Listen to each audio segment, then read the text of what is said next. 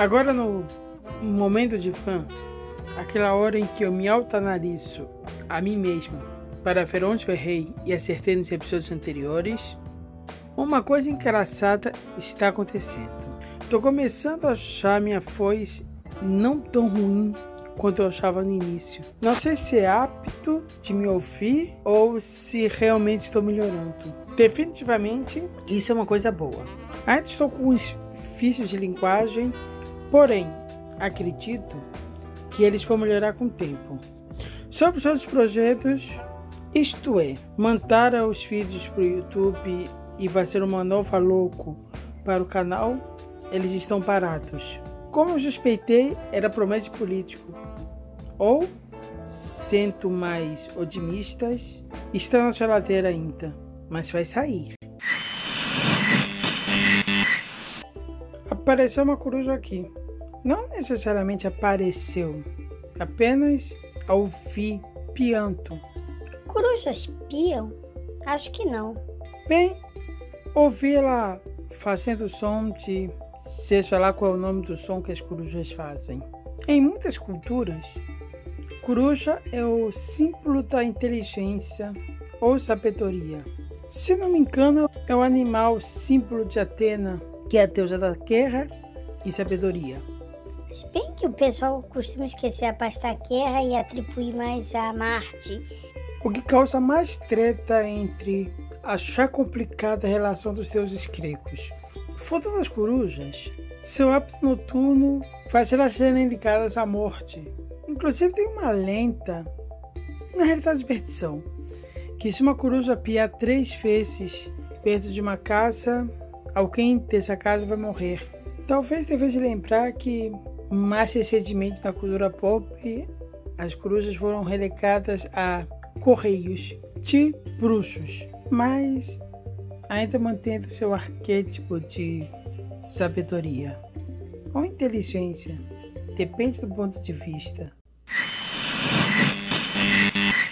Não sei se vocês conhecem ou fazem o Duolingo.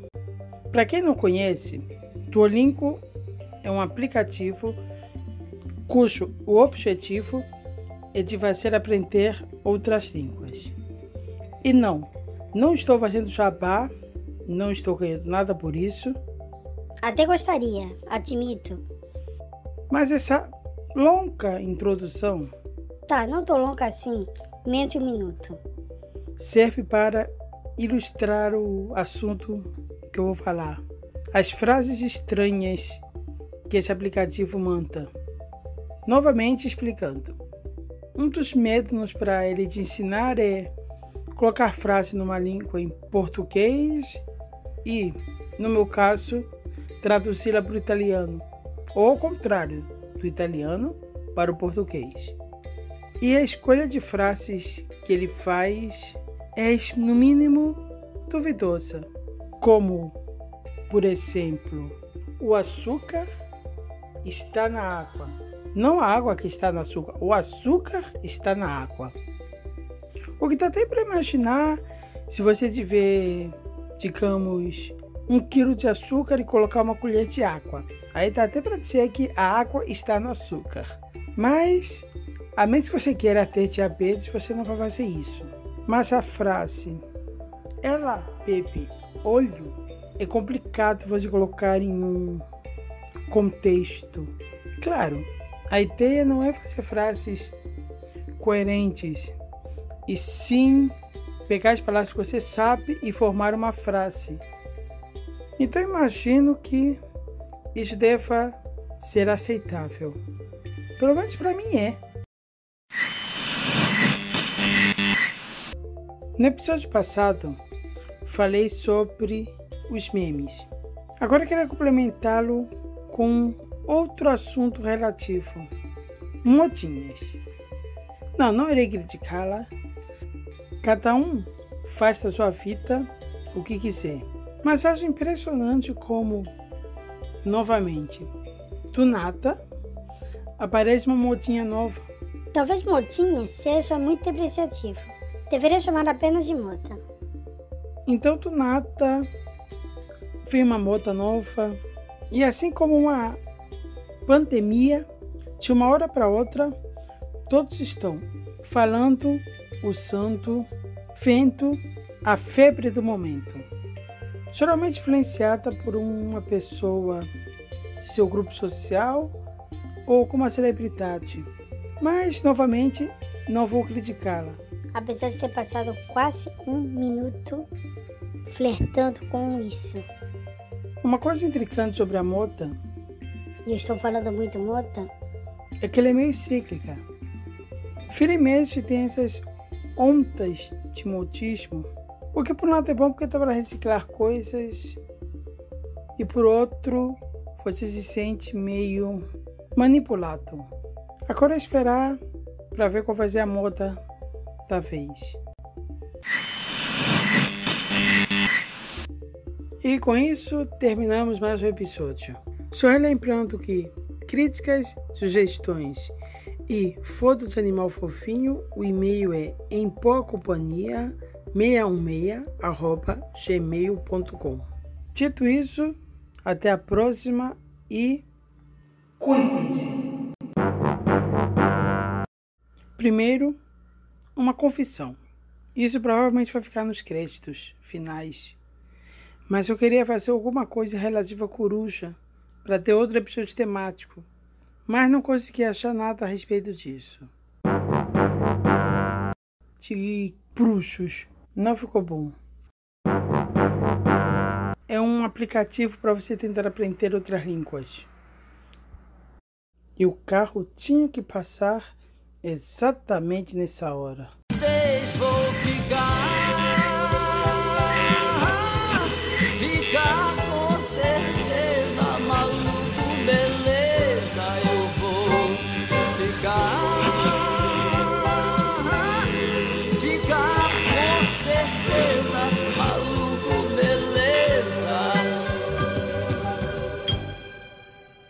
Bem-vindo ao episódio número 22 do Em Pó Companhia, um podcast de coisas inúteis e aleatórias. E não farei a piada do 22 ser coisa de maluco.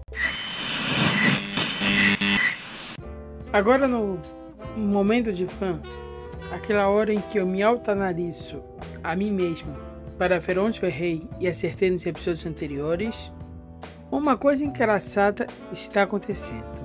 Tô começando a achar minha voz não tão ruim quanto eu achava no início. Não sei se é apto de me ouvir ou se realmente estou melhorando. Definitivamente, isso é uma coisa boa. Ainda estou com os vícios de linguagem, porém, acredito que eles vão melhorar com o tempo. Sobre os outros projetos, isto é, mandar os vídeos para o YouTube e fazer uma nova louco para o canal, eles estão parados. Como eu suspeitei, era promessa político. Ou, sendo mais otimistas, está na geladeira ainda, mas vai sair. Apareceu uma coruja aqui. Não necessariamente apareceu, apenas ouvi pianto. Corujas piam? Acho que não. Bem, ouvi ela fazendo som de seja lá qual é o nome do som que as corujas fazem. Em muitas culturas, coruja é o símbolo da inteligência ou sabedoria.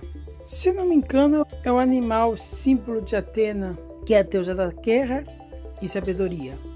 Se bem que o pessoal costuma esquecer a pastaquerra e atribuir mais a Marte. O que causa mais treta entre achar complicada a relação dos deuses gregos. Foto das corujas, seu hábito noturno faz elas serem ligadas à morte.